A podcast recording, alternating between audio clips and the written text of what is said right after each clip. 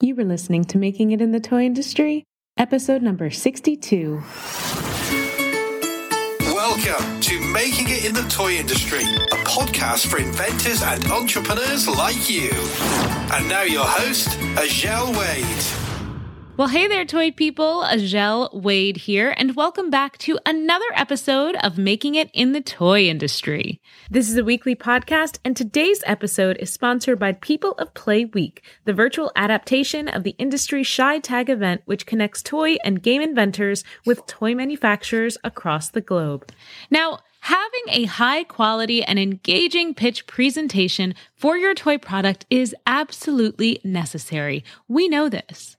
A great idea could easily be overlooked if you don't give the buyer or toy company that you're presenting to what they need to see, when they need to see it, and in the format that they need to see it in. And I know you all know this to be true, and that's why my free pitch templates are one of my most popular free downloads. If you don't have that already, then head over to thetoycoach.com to grab your copy. Okay, so my guest today and new friend, Marie Natasi, is an expert in sales in the toy industry. Marie started her toy career as a manufacturer's representative and was quickly recruited to assist in merchandise planning and product selection. With over 20 years of experience in sales and merchandising, and with a passion for working with entrepreneurs, Marie is a wonderful contact that I am excited to introduce you to. Marie is coming on the show today to serve up a mini toy sales masterclass. So get ready for some hard and fast toy education because this conversation is filled with valuable, actionable, and toy inspirational advice. Let's listen in on the interview. Welcome to the show, Marie. Thank you. I'm happy to be here. I'm really happy to have you here. I think this conversation about sales coming from somebody who has experience as a buyer nonetheless is is going to be really valuable to all of my listeners. So thank you. Thank you for being here. Very happy to be here. So, Marie, I would like to open up with the first question. Why don't you just tell us a little bit about your background in the toy industry? I did give a bio before you came on, but I would love to hear what you thought were the highlights directly from you. Absolutely. So I started my career working for a manufacturer's rep in the toy business. I worked with some amazing companies and individuals. I was recruited by one of my buyers and I started uh, working as a merchant for a mail order catalog. I've traveled to China, Hong Kong, and Germany to source products. I've worked for a buyer in brick and mortar as well for the specialty retailer Imaginarium. I spent six years at Toys R Us in the e commerce division and the last eight years in sales working for smaller entrepreneurial companies. I still consider myself a student of retail as it's constantly changing.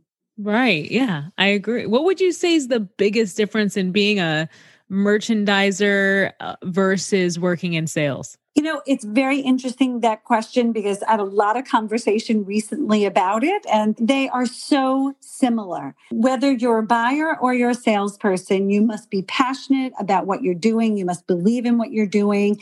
Um, and you need to know the financial analytics and your demographics. So there's so much that's so similar. So it's knowing your target consumer, understanding price points, understanding the financial part of the business, and then always engaging with your target consumer or your retailer. So I just think there's a lot of similarities. Yes. And since you brought up target consumer, I refer to this as ITM to my students, ideal target market. That's what I call it. But tell us what is a target consumer in your own words? In my own words, the target consumer is the person ultimately you want to purchase the product. Different from the intended age range, which I, I think some people you know get confused. It's the person it's the gift giver the mom the grandparent. It's whoever's going to go online or to the shelf and make the purchase. Agreed. So it's so important to connect with and understand the consumer and by identifying with your target consumer, you gain an understanding of their purchase behavior and their needs. Yes, I think it's so important. The word consumer is really important when someone says, Who's your target consumer? That is a person who is usually like consuming your product. The reason I also call it ideal target market is because that encompasses, like Marie saying, the parents, grandparents who's buying it, and then considers the second tier, which is the kid who's playing with it. So, yeah, extremely important. You have to understand who they are, what they want, and why they're buying it, right? Correct. That is correct. Absolutely. So, how would you say that someone can be sure that they have the right target consumer for their product? What kind of research can they do? As much as possible i focus groups consumer insight reports surveys research their competition be in store and look at competitive price points look at the competitors and then also kind of talk to people whether it be in community groups or blogs or mom groups. I think it's very important to engage with the consumer as much as possible to gain as much understanding as possible.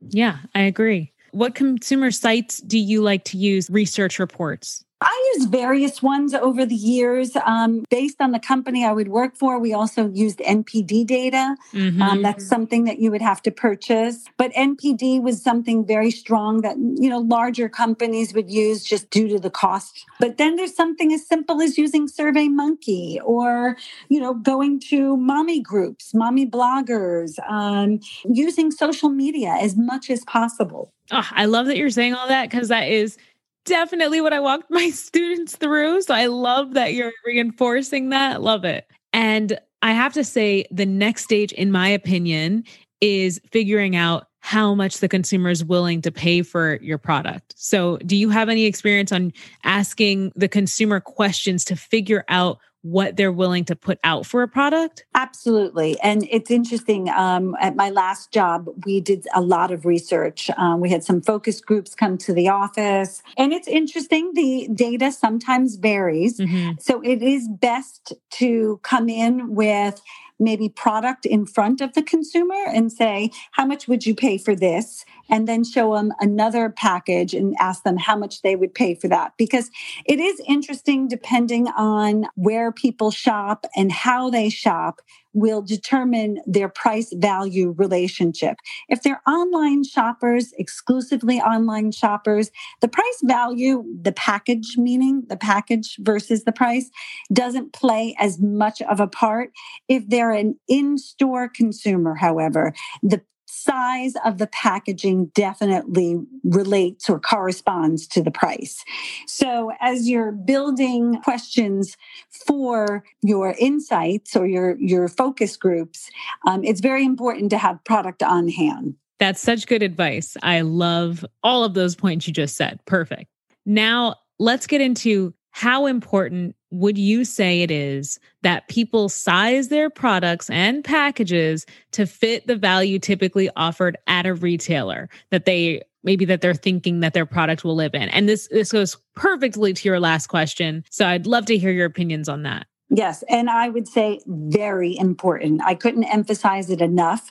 But again, the caveat is is that it's for the consumer purchasing it in store because consumer perception is very hard to change. Although the consumer is becoming more environmentally conscious in store they are looking at packages on shelf. And if your package is a third of the size but the same price they will go with the larger package. And it is a consumer perception. It has nothing to do with your product. And that's something that unfortunately we've trained the consumer to do is the price and the size of the packaging correspond. But again, online is, is a totally different story. Yeah, I think that's really interesting. I also would love to hear your thoughts because this is something I think about a lot. When you want to go smaller, so say you want to go for a more premium look, uh, but say your your product's at Target, but say you're looking at the competitor at Target and you're saying, I want to do a more premium version of this product. What would you recommend to add in if you're going to reduce the size, like let's say 10%, maybe 15%? Do you think that you could add in something like foil treatment or just more premium wrap on the packaging to help offset the value you might lose due to a smaller size? I think those are great suggestions. Um, and I would agree by adding um, to the packaging design and doing uh, offering features that are not normally offered will certainly engage the consumer and that's what you want to do while they're in front of the shelf. You want to engage them as much as possible. And and I do understand with costs increasing and with everyone being so environmentally conscious that reducing the size of the packaging is important from the manufacturer's perspective as well as the retailer's perspective because you want to be able to get as much on on shelf as possible. So I think what you've suggested are definite good suggestions. And I also think, though, that when you're looking for a more premium look, maybe it's the color saturation, maybe it's offering a totally different look on product. Yeah, I like that a lot. And this exercise, we're talking about comparing your product packaging size to um, your competitor's product packaging size. Do you think that it's important to do that same comparison when it comes to price? Well, uh, it really depends. I mean, if your product, are you looking at it from the good, better, best assortment planning perspective, or are you trying to knock out your competitor? Why is your product better? So, I guess it, there's a couple of questions you'd have to ask yourself as you're going to the retailer. You know, what is currently on shelf? Is my product better? Am I more innovative? Do I have a license? What's the standout or the rationale for me to present this product to the retailer?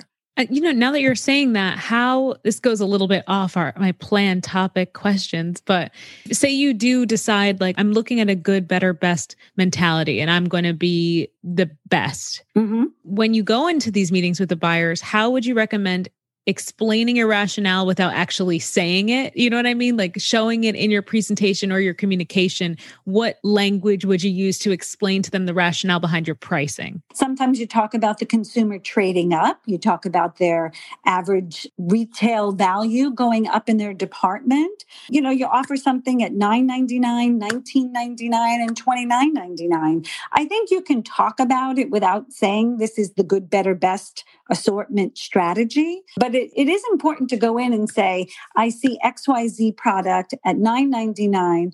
I see ABC product at $19.99. And this is where we see our product fitting at $29.99.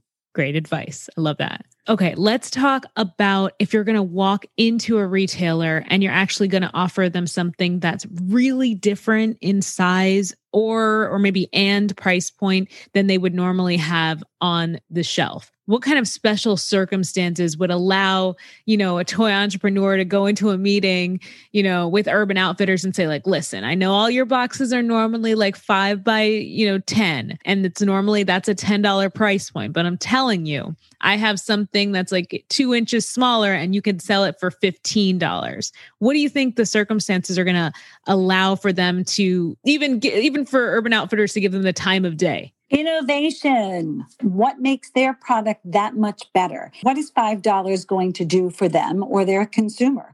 So, is it a new innovation? Is there something new and exciting that they're offering? Or is it a license? Is it a licensed product that the consumer is willing to pay that extra $5 for? So, there's those two things. Um, but I think innovation is the key. Okay. Well, they're going to love to hear that. That's what my listeners are all about innovation. That's great.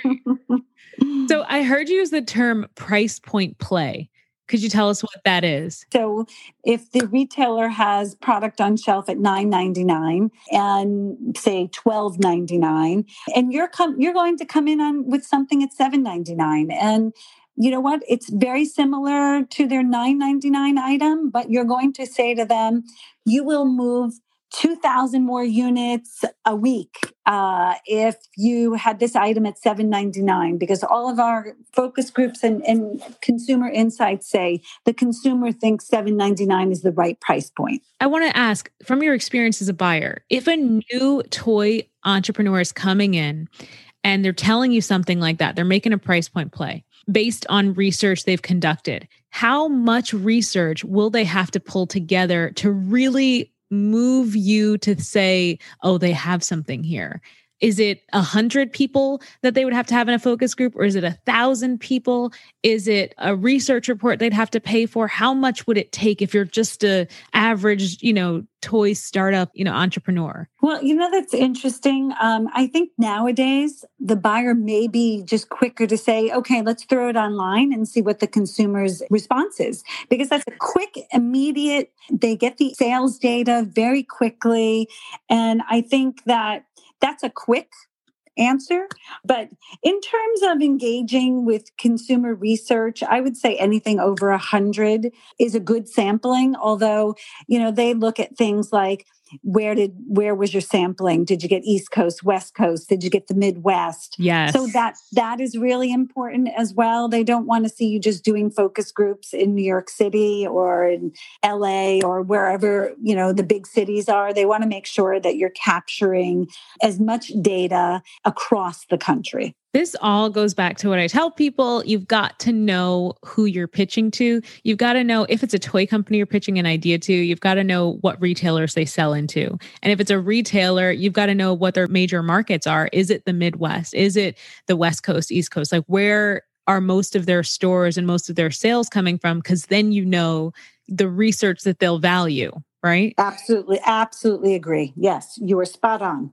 Awesome. Okay. Now let's get into talking presentations because this is the, you know, you've done all your research, you've developed this amazing product, but it can all fall flat with the wrong presentation. so, mm-hmm. very true. Very true. So, first up, I guess I should just get you to clarify because I've been pushing PowerPoint decks on my listeners for a very long time. Absolutely. Right. It's the norm. So, that's what I want to confirm. For you, is that also the norm? Yes. Absolutely. Yes, that is the norm.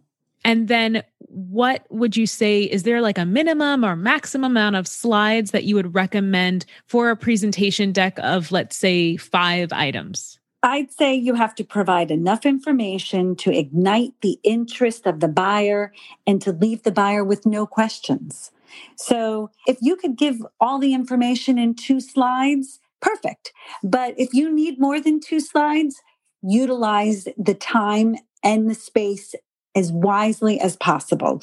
But I think it's just you have to capture their their interest and you have to give them enough information so they can make an immediate purchasing decision. Okay, let's go. Let's do a little bit of detail. Okay. For them to make a purchasing decision, I believe they need to know. I mean, in my experience, not just it's not just like a fantasy sure. where I woke yeah. up one day, but I believe they need to have an idea of your inner packs, your case pack size. They need to know the wholesale price, and they need to know the availability of the product. Is that all you would uh, suggest that they need to know in order to be able to make a financial decision? The wholesale costs, the suggested retail price, the case pack, uh, the inner and the master, and UPC always helps. I, we used to put UPCs on our presentations, although once you set up an item, it, the UPC is in there. Some buyers just want to make sure you have a UPC code. Um, although, if you're making a major presentation, of course, you've got UPCs already set up.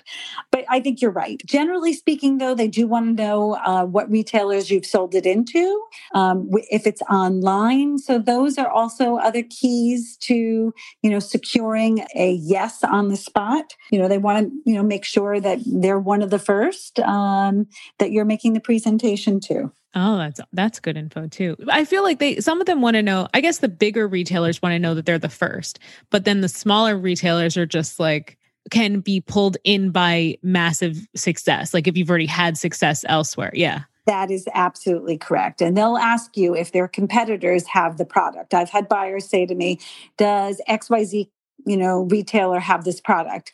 And you know the answer sometimes is yes sometimes is no or sometimes is a little more of an explanation.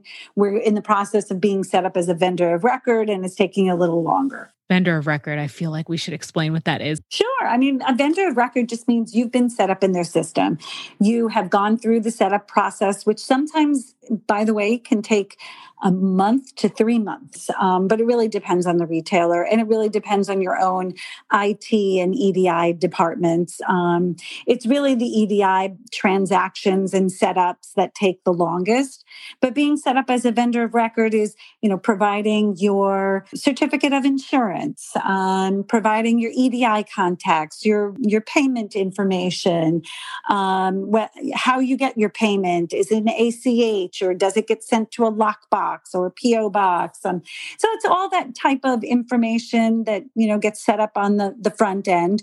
Generally speaking, though, if you're you're an entrepreneur and you're just getting started, you're probably not set up as a vendor of record because you're you're just getting started so um, you're pitching to your buyer and the buyer says i'm very interested how quickly can you get set up and that's where you're going to have to you know get all of your teams working together edi it insurance and everyone work together as quickly as possible so that way you can hit whatever target dates the buyer is looking at one of my students, she has this great um, idea for an educational game. Mm-hmm. And the first couple of slides of her presentation are kind of about the need for the game and like the social change that's happening in the world that's creating the need, right? Mm-hmm. Great. So I love it, but it's actually a lot of explanation before you get to the product. So now the next question is PowerPoints can be boring, especially if these buyers are going through like dozens a day. So,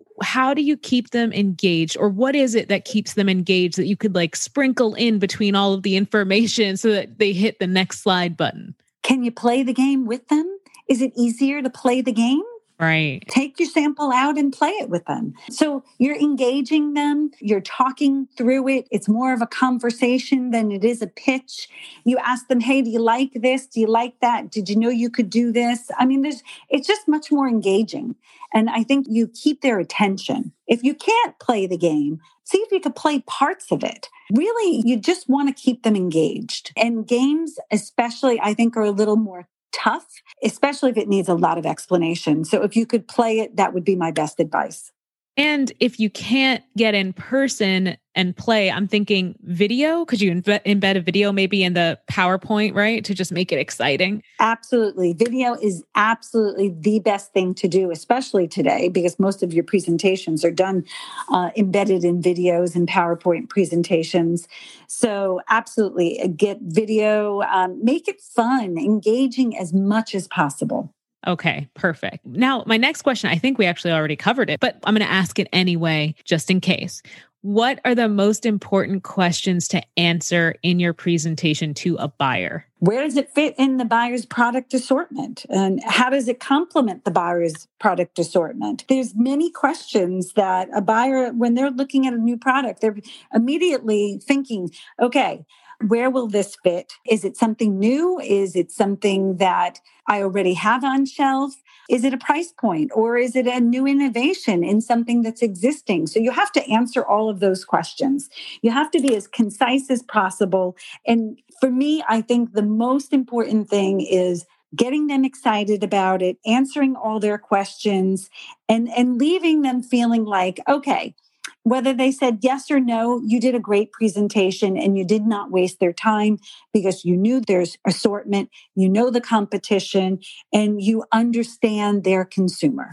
Okay. And now I kind of want to ask a question that's, I guess, a little bit negative, but what do you think is the thing that holds buyers back from partnering with a new inventor. So, say they come in and they have this really great strategy, they have analyzed the buyer's retail space, they do know opportunity for them, and they present an option for them. Maybe they have a mock up ready and they have pricing ready, but the buyer is like, oh, but I have other um, suppliers that could probably make this product for me if I if I tell them what I need. So what do you think is holding them back from trying to work with a new toy company or new toy entrepreneur? I've had that problem as well. Um, so the the big thing is um, one company, uh, one major retailer I was working with at one point. Um, they were SKU rationalization, where they're reducing the number of SKUs on shelf and they were reducing the number of vendors they worked with. So you could have a great product and just not be at the right time. As I said, I worked with a buyer who was wonderful. She gave me a lot of time, but explained that her company had told her she needs to reduce her SKU count. She needs to reduce her vendor count. It's the old 80 20 rule. You're doing 80% of your business on 20% of the SKUs. Um, so that could be one of the reasons. Another reason could be, you know, they don't have a lot of time and you're not set up on EDI yet. You don't have EDI. You don't have product liability insurance. Those are things that are easy fixes that you should go in and say, yes, we've got EDI. Yes, we've got product liability insurance. Yes, my UPCs are set up those are kind of novice mistakes, um, but makes a difference to the buyer. Absolutely. Can we, we should probably define EDI. Technically, it's called electronic data interchange. That's what EDI stands for. Um, and that's just the, tr- the transmission of documents. So, your purchase orders, uh, your purchase order change forms, your invoices are all sent through EDI. So there are a lot of third party providers that you could get set up with. But however, prior to doing that, you have to know what that retailer uses. So not every u- retailer will utilize the same third party provider as another retailer. So you do need to, and it's very easy conversation. You call up some EDI providers, you ask them for their customer list.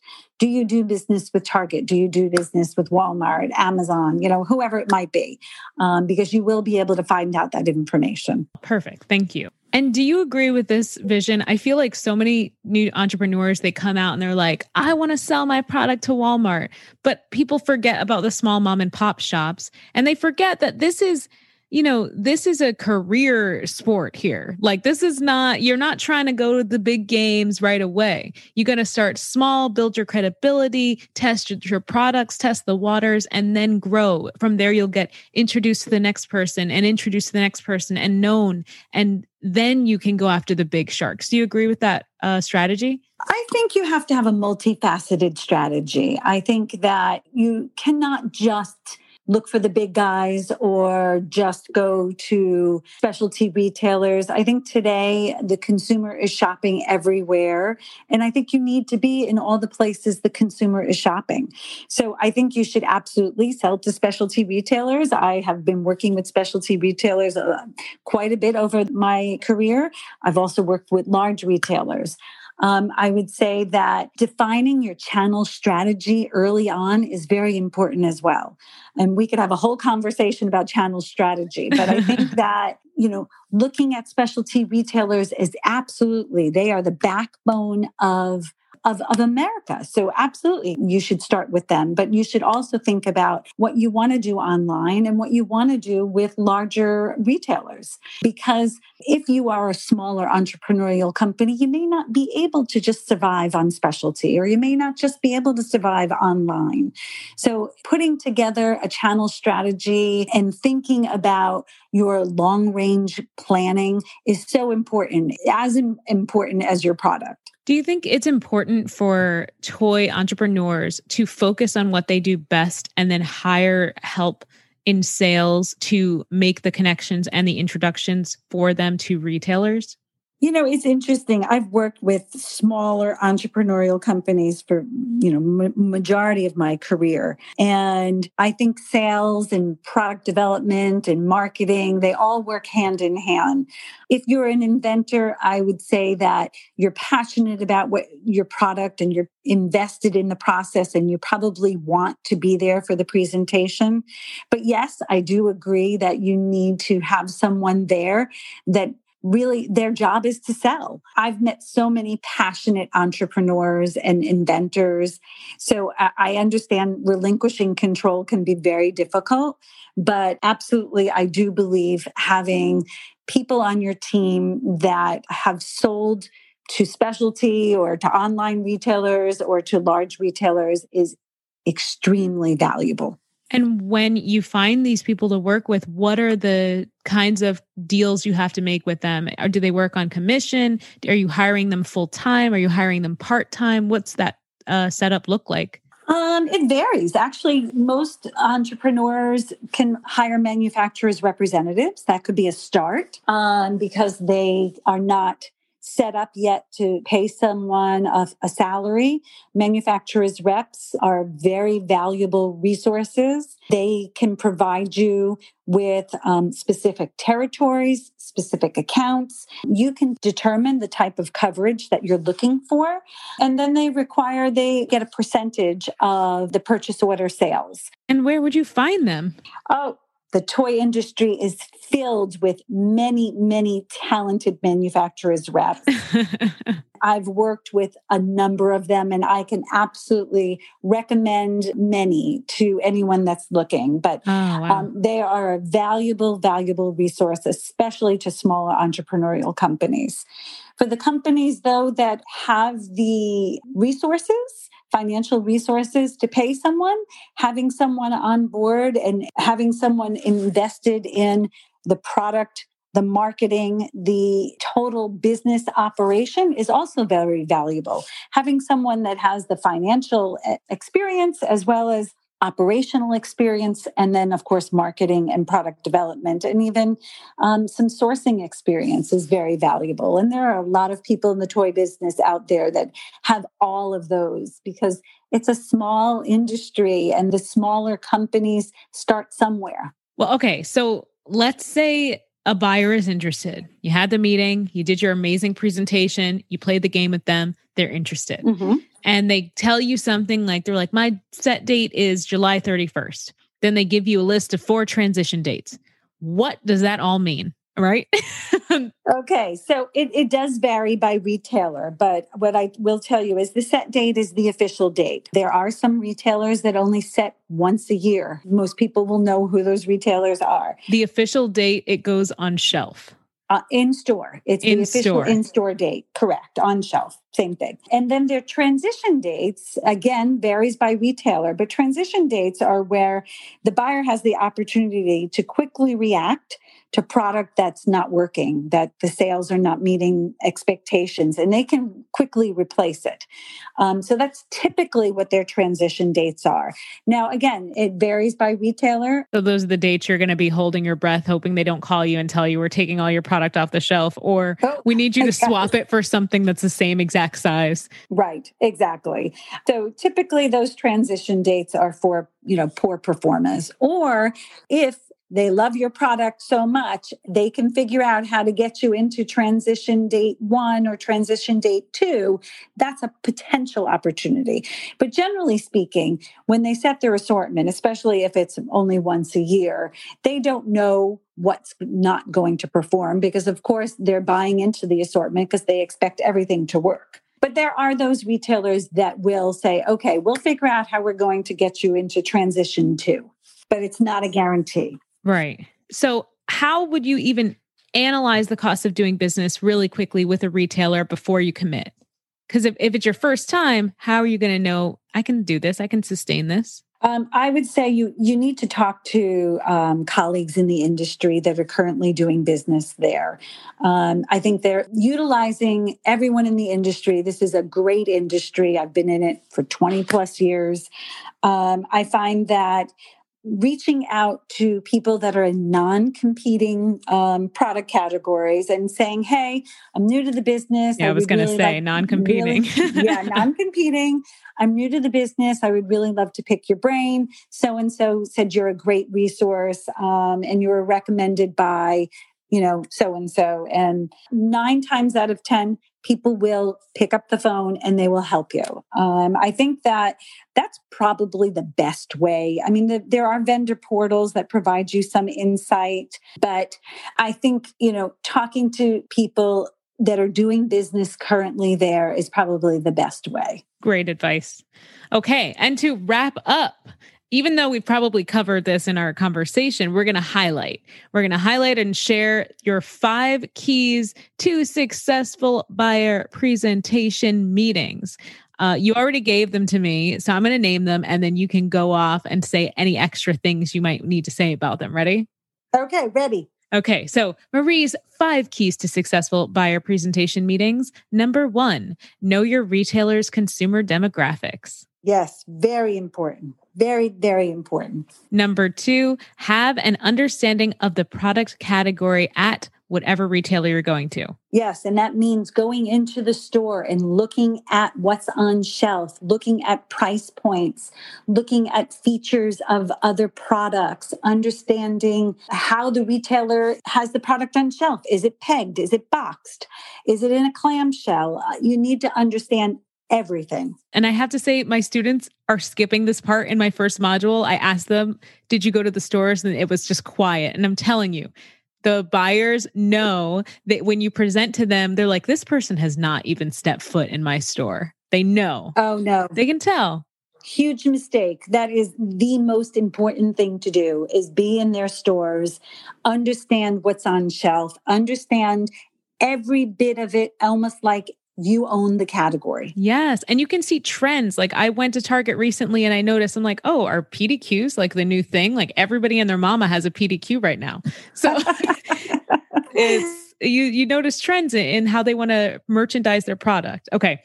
Number three, know your competition in the category. Yes. So we kind of touched on this a minute ago, but it's understanding the price points, the features, what differentiates your product, and then being able to articulate it and be able to articulate it in a fashion that says to the buyer, I know what you have. But this is what I have. And this is why you need to add this to your assortment, or you need to get rid of this product, or, or how I, can complement your assortment. And number four, have a compelling presentation that shows the retailer you understand their customer and their assortment. Yes, and we kind of touched that on on you know one, two, and three. but the presentation and, has the presentation is very important because this is your one shot to get in front of the buyer and engage them and ignite their excitement and walk away with a yes. And finally, number five, be prepared for questions. What kind of questions might we be asked? Well, anything from can you reduce the case pack? Can you pull up the ship date? Um, what's your marketing plan? Um, can you make an assortment if there's more than one color or character available? Those are just some of them. You have to have an idea of how that's going to affect your price if you agree to do all of those things. Oh, absolutely, absolutely. And and of course you don't have to give an answer on the spot. Those are things that you can say, okay, let me get back to you. I can have an answer to you within 24 hours if you have to go, you know, contact your supplier overseas or if you need to contact someone that's not available at, at the moment. I think they're very agreeable to that and I think the way you would leave it is if I'm able to do X, Y, and Z, would you be able to give me a commitment and that's kind of how you would end your meeting. Love it. Um, is looking for your commitment. Um, if I can give you these things that you're looking for. This episode so good. I'm so excited. Thank you so much for coming on the show today. Absolutely my pleasure. And I love what you do. And I'm excited about your schools and your podcasts. Thank you so much. Thank you so much. Take care, Marie. You too. Take care. MITI listeners, I hope you realize how much gold Marie just shared with us in this episode.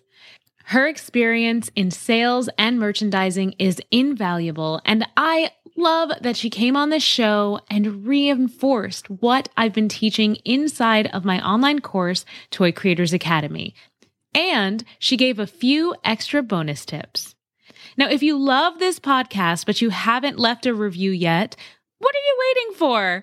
I love hearing about how much this podcast influences and inspires you in your toy career or toy business.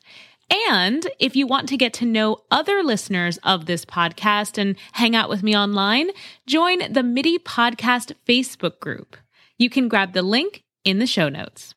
As always, thank you so much for joining me here today to listen to this episode with Marie. I know there are a ton of podcasts out there, so it means the world to me that you tuned into this one. Until next week, I'll see you later, toy people.